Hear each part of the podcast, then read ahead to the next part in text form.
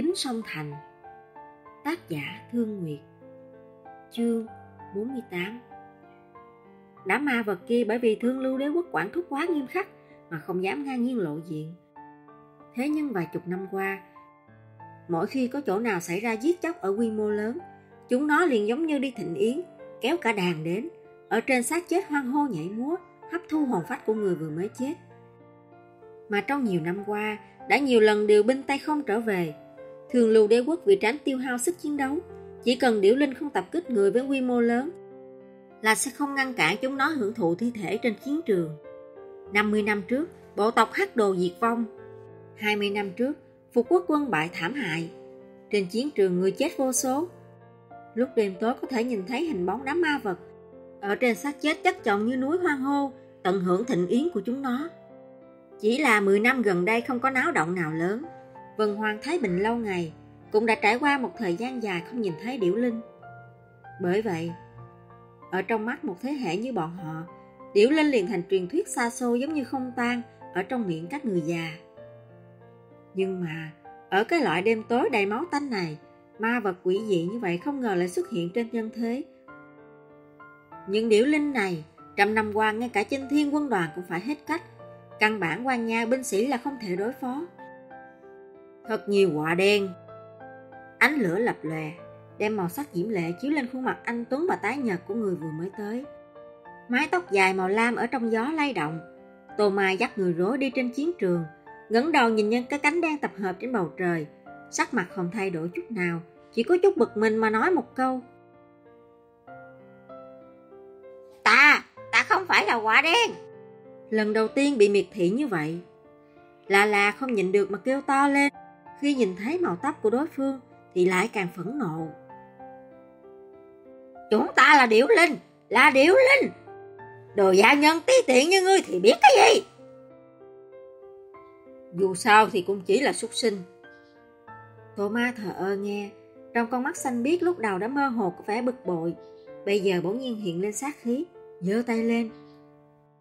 Rầm ri rầm ri, ầm ý chết người đi được. Vẫn còn chưa biết khôi lỗi sư muốn làm gì. Những điểu linh đang bay tập trung hoàn toàn không có để ý đến giao nhân này. Nhưng mà ngay khi chúng nó chưa kịp tản ra, cả đám đã kêu lên thảm thiết.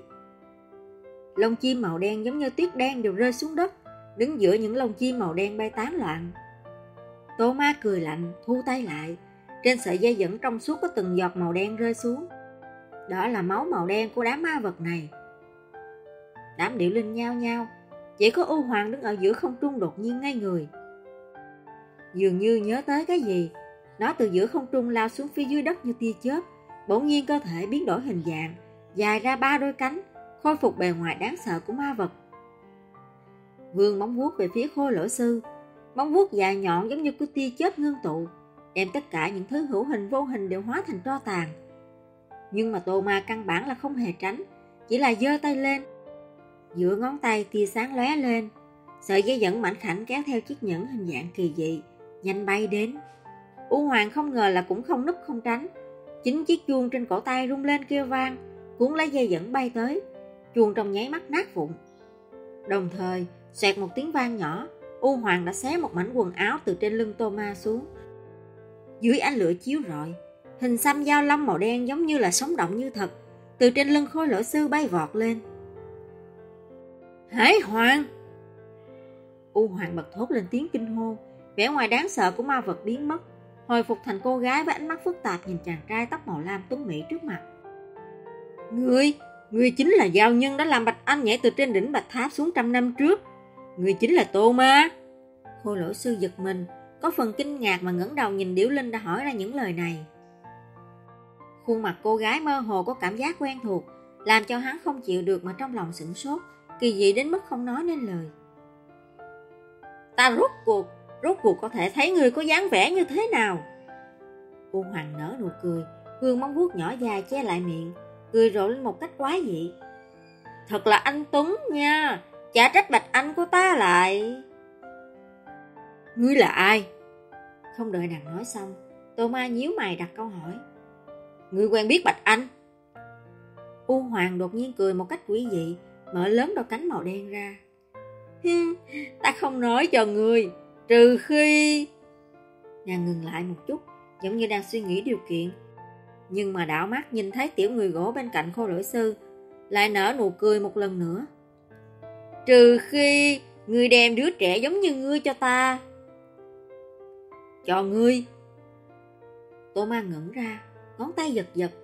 A nặc nhảy dựng lên, nhảy lên đầu vai hắn một cách không tình nguyện. Khôi lỗi sư dùng ngón tay đeo nhẫn, vuốt ve người gỗ giống mình như đúc này, khóe miệng xuất hiện một tia cười nhạt. A nặc cũng không phải là một đứa trẻ ngoan.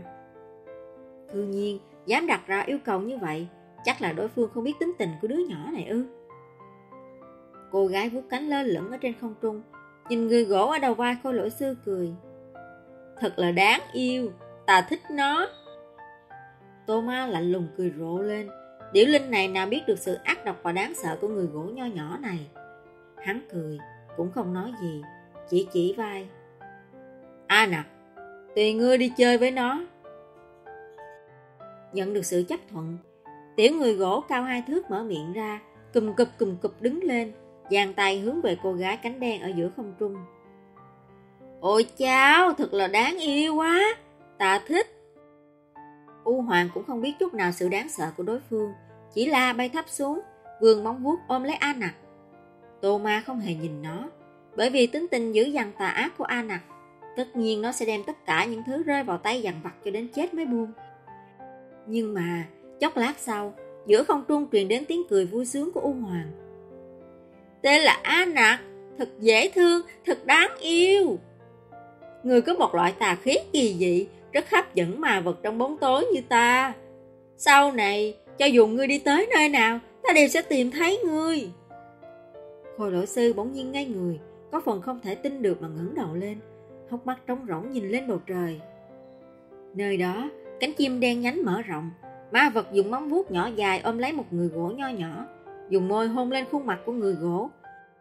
Khuôn mặt của cô gái ít tuổi biến ảo ra, vẫn mang đến cho hắn cảm giác thấp thỏm quá dị. Nhưng mà đối với việc tiếp xúc như vậy, A nặc cư nhiên lần đầu tiên không hề có ác ý giết chóc, ôm lấy cổ của ma vật, lặng lẽ mở miệng mỉm cười một cách kỳ dị. A nặc Trong mắt tô ma chưa bao giờ có vẻ khiếp sợ như vậy, cuối cùng không nhịn được mà mở miệng kinh hãi hỏi. Nhưng mà người gỗ căn bản là không nghe thấy lời của hắn, chỉ ôm lấy cái cổ của ma vật. Trong mắt hiện lên ý cười vui sướng. Ấy chà, ngươi xem, nó thích tà đó. U Hoàng vui mừng ôm lấy người gỗ, nói chuyện với khôi lỗi sư đứng trên mặt đất, đồng thời đem A Nặc ôm vào trong ngực. Tặng cho ta đi, tặng cho ta đi. Bạch Anh có ngươi, ta có A Nặc.